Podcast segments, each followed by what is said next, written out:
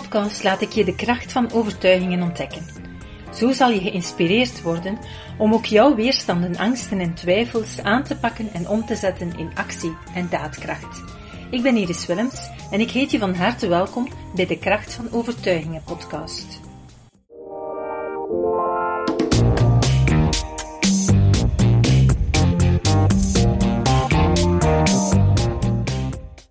In deze eerste podcastaflevering gaan we even bekijken wat overtuigingen nu eigenlijk zijn.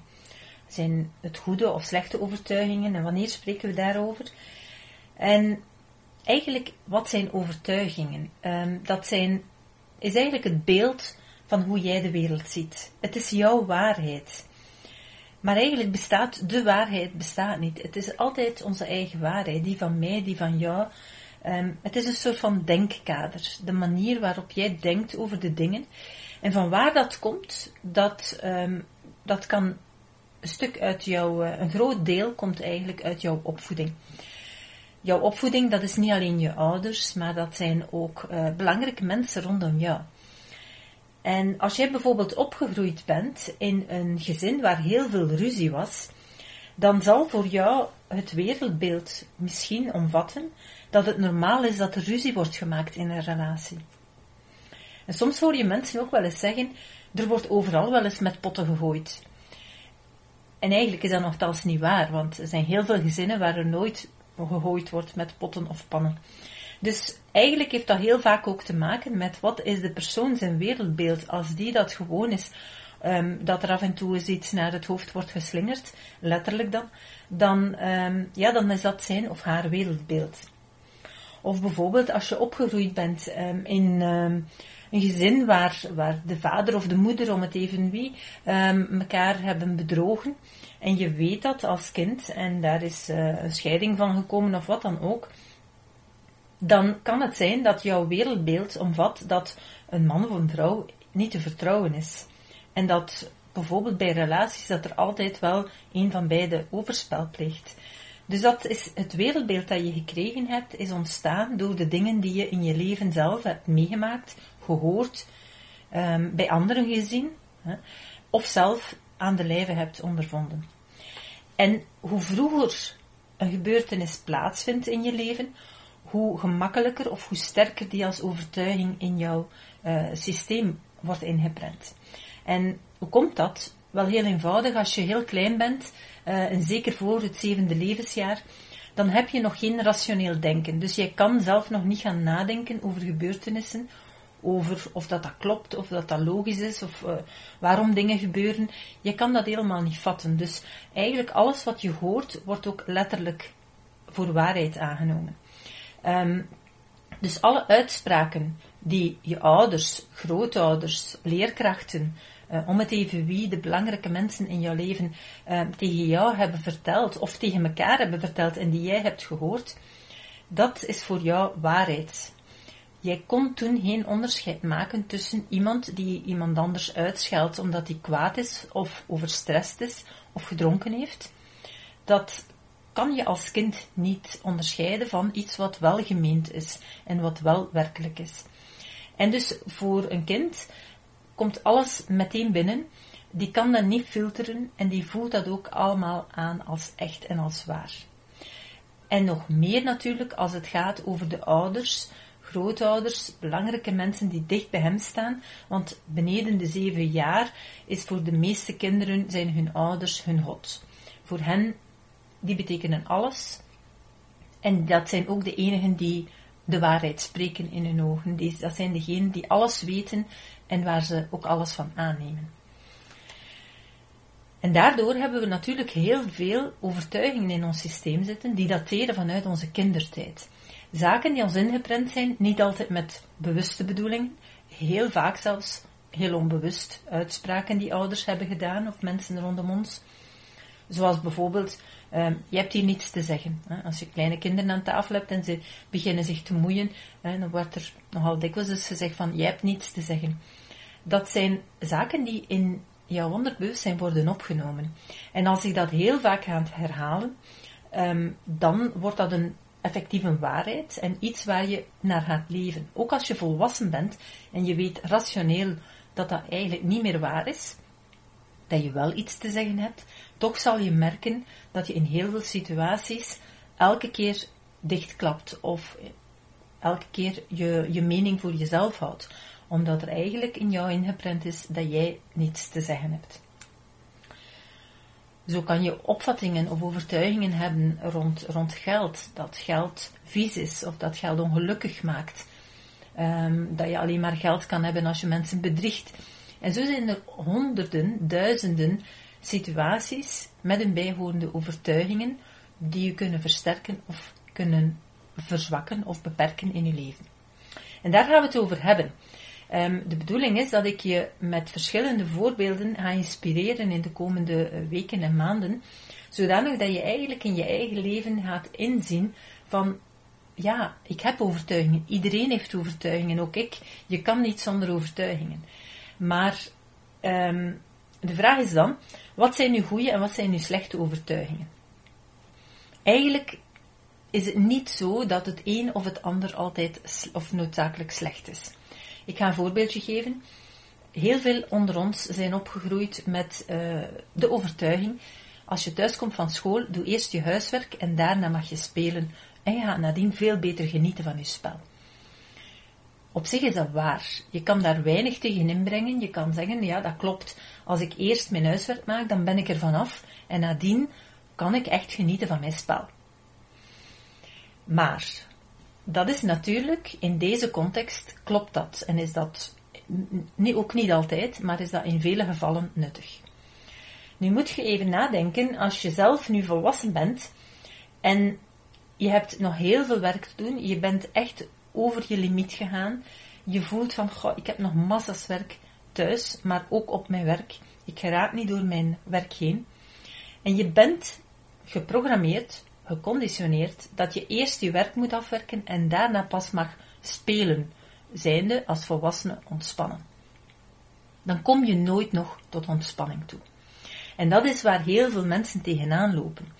We zijn zo geprogrammeerd dat we altijd eerst alles willen afwerken en daarna pas het gevoel gaan hebben van nu kan ik genieten van mijn spel, hè, was het vroeger, van mijn ontspanning is het als volwassene.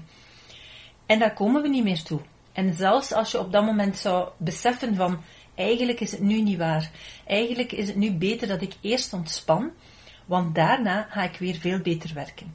Ook al besef je dat, dan ga je merken dat je heel vaak met een innerlijk conflict zit, met een schuldgevoel. Je zet je neer en je denkt, ach, ik ga eerst een boekje lezen, of ik ga gewoon even een bad nemen, of um, een beetje tv kijken, of om het even wat. En terwijl je dat begint te doen, zit er zo'n klein stemmetje op je schouder die zegt: Je zou beter verder afwerken. Gaat u veel beter voelen als je dat werk eerst afwerkt, dan pas ga je kunnen ontspannen. Wat gaan de mensen wel van u zeggen? Je zit hier nu. Zou je niet beter wat werken? En die stemmetjes, die vormen jouw innerlijk conflict. Die vormen, ik noem dat jouw innerlijke oorlog. En die innerlijke oorlog, die is heel veel, ja, die is heel energievretend die gaat ervoor zorgen dat je dag na dag, week na week en maand na maand alsmaar meer uitgeput geraakt. En dat is ook de reden waarom dat heel veel mensen in een burn-out belanden. Um, en men zegt dan wel van het is door bijvoorbeeld te veel werk. Maar eigenlijk is dat niet waar. Um, natuurlijk is er wel een mogelijke oorzaak van te veel werk. Maar de echte oorzaak zijn onze overtuigingen. Dat is dat we geprogrammeerd zijn dat het eerst af moet en dat ik pas daarna mag ontspannen. En ook al neem je een helft van dat, weg, dat werk weg, dat probleem blijft bestaan omdat het schuldgevoel van binnen blijft zitten. Bij het minste dat je te veel werk hebt, is dat stemmetje daar die zegt, werk dat eerst af. En daardoor blijf je altijd weer over je limieten gaan. Niet alleen op het werk, maar ook thuis. Dus vandaar dat het heel belangrijk is om te gaan zoeken naar onze achterliggende overtuigingen en daar te leren aan werken. Want zolang dat die overtuigingen blijven en dat die eenzijdige overtuiging er blijft van ik moet eerst mijn werk afwerken, zolang als dat die overheerst, ga je nooit rust vinden. En ga je ook altijd opnieuw weer hervallen. En even een, periode nemen waar dat wat rustiger aangaat, um, om te recupereren bijvoorbeeld van een, een uitputtingsfase of van een burn-out, maar binnen de kortste keren ben je terug weer naar uh, bergaf. En dat komt omdat je eigenlijk je achterliggende overtuigingen niet hebt aangepakt. Daarom vind ik het zo belangrijk dat ik er ook deze podcast wil van maken om jullie te inspireren. Um, want overtuigingen zitten massaal achter heel veel dingen. Achter elk gedrag dat je doet of niet doet, zit er een overtuiging. En ja, ik vroeg daarnet al, is het nu positieve of een negatieve overtuiging? Eigenlijk is het zo dat het, we hebben nood aan complementaire overtuigingen. Bijvoorbeeld die overtuiging van werk eerst je werk af en ga daarna ontspannen. Um, dat is op zich geen slechte overtuiging. Want in sommige momenten, in sommige contexten, is het goed dat je dat kan. Je moet ook even kunnen doorzetten. Dus dat is goed. Even eerst iets afwerken en dan ontspannen is in heel veel situaties nuttig en waardevol. Maar niet altijd. Want op andere momenten, als je te veel hebt gewerkt, als je in overdaad bent gegaan en je voelt dat er geen energie meer is, dat je in de uitputting begint te komen, dan is het belangrijk dat je kan schakelen naar een andere overtuiging, die dan is, als ik eerst ontspan, dan ga ik daarna veel efficiënter werken. Dus het is een en-en verhaal. Je hebt beide overtuigingen nodig, zodanig dat je naar gelang de context de juiste overtuiging kan inschakelen. Nu, wat gebeurt er? Die oude overtuiging, die is van kleins af ingeprent, dus die zit zeer goed in je brein ingeschakeld. Die nieuwe gedachte, um, ik zou beter eerst ontspannen en daarna ga ik efficiënter werken, dat is een gedachte. Maar dat is geen overtuiging. Die gedachte, die heb je aangenomen omdat je op basis van wat mensen je zeggen, of wat dat er nu in je dagelijks leven of in de media wordt gezegd, dat je weet van, ja inderdaad, ik voel dat het te veel wordt en ik zou het moeten doen. Maar het blijft in je rationele verstand zitten. Het zit nog niet in je onderbewustzijn. En wat gebeurt er als een overtuiging nog niet in je onderbewustzijn ingeprent is? Dan blijft het enkel bij weten en wordt het nooit doen. En zeker en vast wanneer je onder stress staat, wanneer er tijdsdruk is of wanneer je bepaalde zorgen of problemen hebt, dan kom je in stress. En je stressmechanisme, dat gaat zorgen voor overleving. En in overleving ga je minder nadenken. Dan ga je eigenlijk in je automatische piloot. En je automatische piloot die gaat ervoor zorgen dat je sneller gaat handelen en minder gaat nadenken. Want anders ga je nooit overleven. Dus je gaat eerst doen en dan denken. Dat zien we vaak, dat we al iets gedaan hebben en nadien denken, oh, ik had het anders moeten doen. Dus wat gebeurt er op het moment dat je in die, dat stressmechanisme komt? Dus bij elke deadline, bij elk conflict, bij elke mentale zorg die je zelf maakt, bij elke negatieve gedachte die je zelf hebt, activeer je dat stressmechanisme en kom je in je automatische piloot. En je automatische piloot, dat zijn jouw overtuigingen die ingeprent zijn. En dus op zo'n moment kan je niet meer de invloed van je denken laten overheersen. Dus je gaat merken dat elke keer, excuseer, gaat merken dat elke keer als het uh, druk is, of als je het moeilijk hebt, dat je net dan niet doet wat je zou moeten doen. Dus net dan, als je nood hebt aan ontspanning, dan slaag je er niet in om ontspanning in te plannen. Want je automatisme zegt eerst je werk afwerken. Op het moment dat het al kalm is, dan ga je wel kunnen zeggen, ah, nu ga ik even ontspannen. Maar dan ben je niet in je stressmechanisme en dan kan je rationele brein gaan overnemen en kan je eigenlijk gaan puur op inzicht of op kennis andere dingen gaan doen. En vandaar, het is uh, natuurlijk nuttig wat we gaan doen in de podcast, doordat je inzicht gaat krijgen. Maar als je merkt dat, um, dat je niet in slaagt om die nieuwe overtuigingen in een nieuw automatisme of een nieuwe handeling uh, spontaan om te zetten, dan wil dat zeggen dat die echt wel nog niet ingeprent is in jouw onderbewustzijn, dat je er ook nog niet echt 100% in gelooft. Um, en dan is het heel belangrijk dat je aan de slag gaat om uh, dat te leren herconditioneren. Nu, um, ik ga er straks nog even op terugkomen, want um, wie uh, zich daar wil in verdiepen, die nodig ik graag uit om zich te registreren op prana.be schuine streep overtuigingen. En als je je daar eh, registreert, dan zal ik je uitnodigen op een live webinar waar ik eh, dieper kan ingaan op ehm, de mechanismen en de zaken die nodig zijn om je brein te gaan herconditioneren en te herprogrammeren. Dus doe dat zeker. Ga naar prana.be, schuine streep overtuigingen. Vul daar je naam en je e-mailadres in. En dan krijg je een uitnodiging om gratis naar dat eh, webinar te luisteren. Dus we gaan even verder. Um, onze overtuigingen ontstaan enerzijds vanuit onze opvoeding, vanuit de dingen die we horen van onze ouders.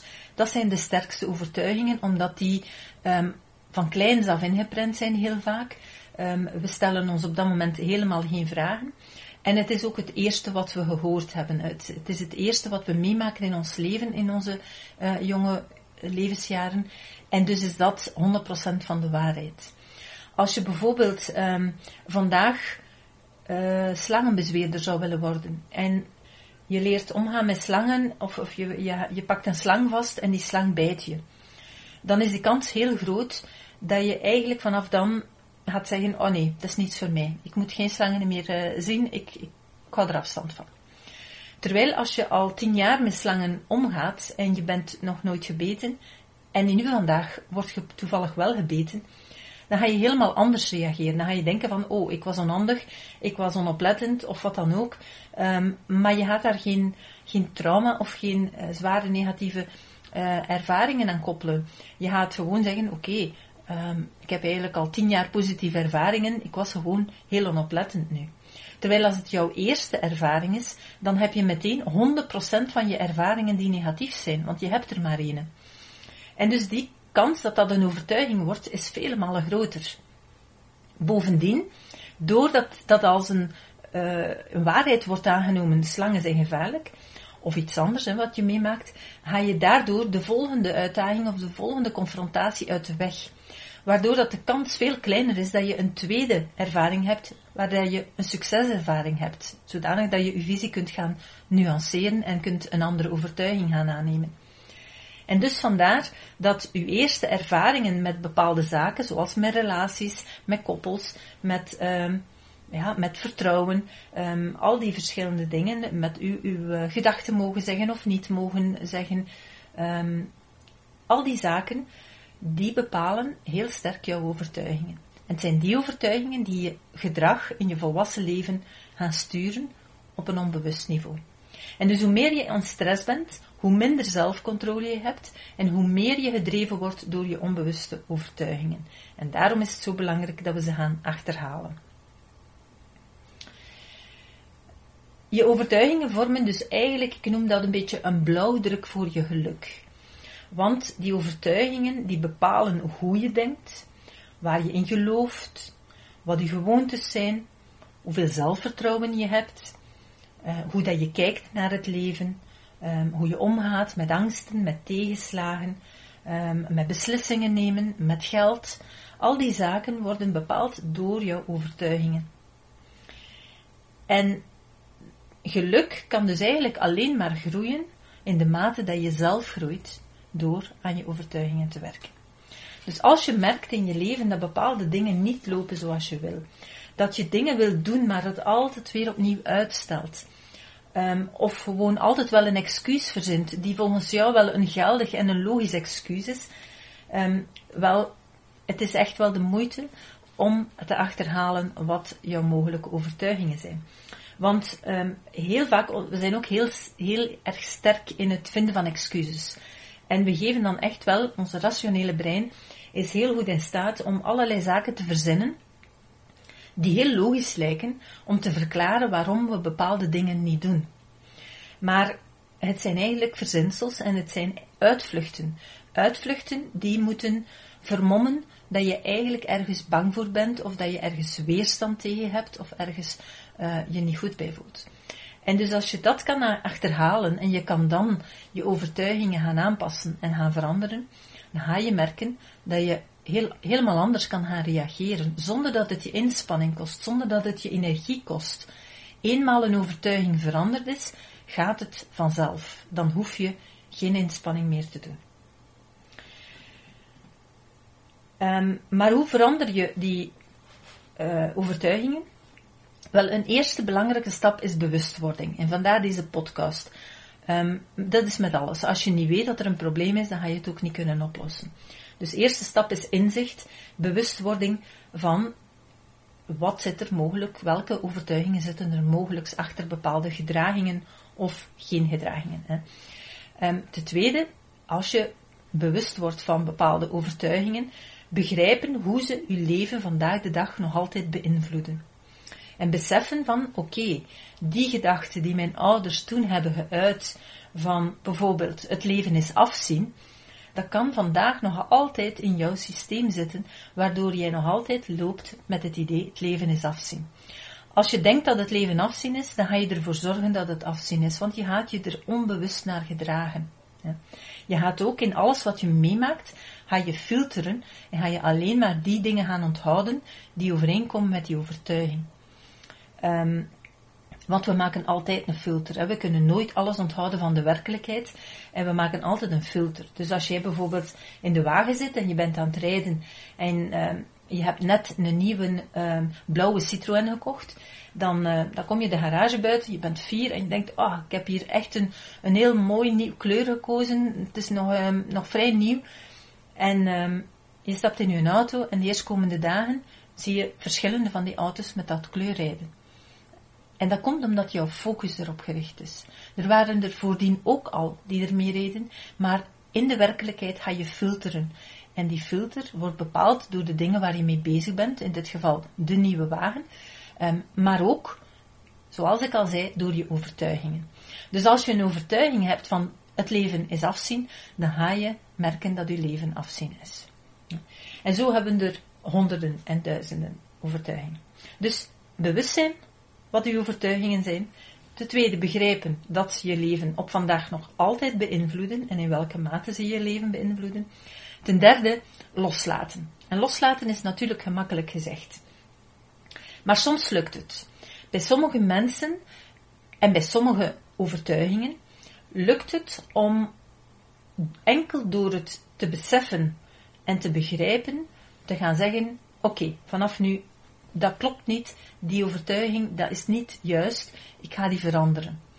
En soms lukt dat om dat meteen in je onderbewustzijn ook te accepteren als zijnde een nieuwe overtuiging. Als dat lukt, dan zal je dat ook merken, want dan gaat het jou geen energie meer kosten om je anders te gedragen en dan ga je ook onder stress die nieuwe overtuiging kunnen hanteren. Um, dat kan bijvoorbeeld, bij sommige mensen gebeurt ook zo een, een enorme switch in overtuigingen op het moment dat ze ernstig ziek zijn. Of dat er iets heel ernstig gebeurt, ze verliezen iemand die hen heel dierbaar is. Um, dat komt men in een, een hevige emotie, waardoor dat we ook natuurlijk um, gemakkelijker of sneller bepaalde zaken in ons onderbewustzijn gaan opnemen. En op dat moment kan er een klik ontstaan die zegt van ik ga het helemaal anders doen in mijn leven. En die ineens een heel ander wereldbeeld, een andere visie op het leven gaan krijgen. En, en daar ook gaan echt naar leven, zonder inspanning, zonder moeite.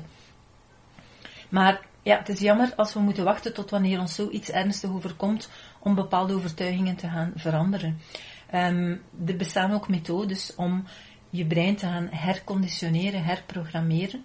Um, door effectief te leren meer in contact te komen met je onderbewustzijn, met ook je emotionele delen van je brein, um, en dan de nieuwe overtuiging te gaan imprinten.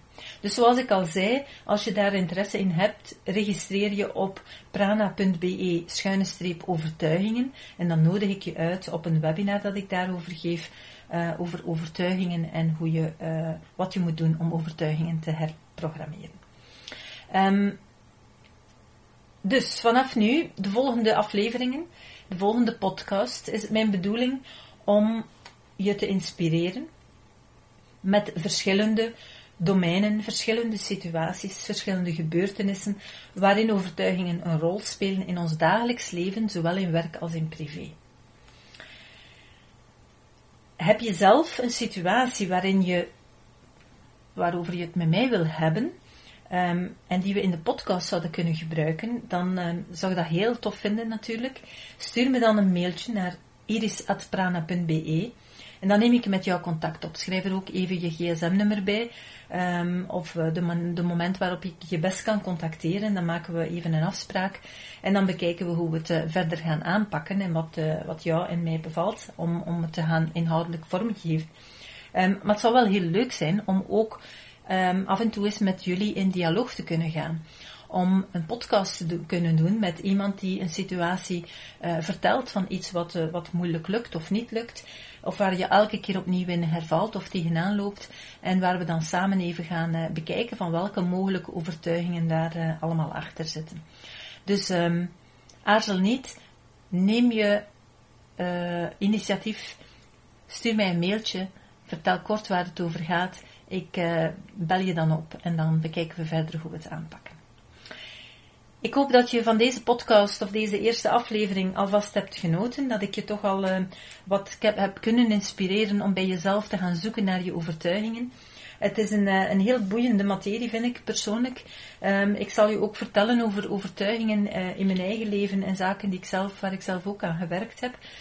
dus het is een afwisseling van zaken die ik van andere mensen um, in begeleidingen heb gehoord en, en gemerkt en van zaken uit mijn eigen leven en van jullie cases die je mij toestuurt. Dus ik kijk er naar uit om jullie volgende week terug uh, te mogen verwelkomen in deze podcast. Dag! Super tof dat je hebt geluisterd naar de Prana Mental Excellence podcast. Ik hoop dat je het waardevol vond en dat je er inzichten uit hebt kunnen halen voor jezelf en voor je eigen business. Vond je het een waardevolle podcast, dan zouden we het heel erg waarderen als je dit zou willen delen. Enerzijds door dit te delen via je eigen Instagram of LinkedIn. Maar wat we nog meer zouden waarderen als je tijd en moeite zou willen nemen om ons een review achter te laten. Werk je met een Apple-telefoon, dan kan je dat doen binnen je eigen podcast-app door daar een review te geven.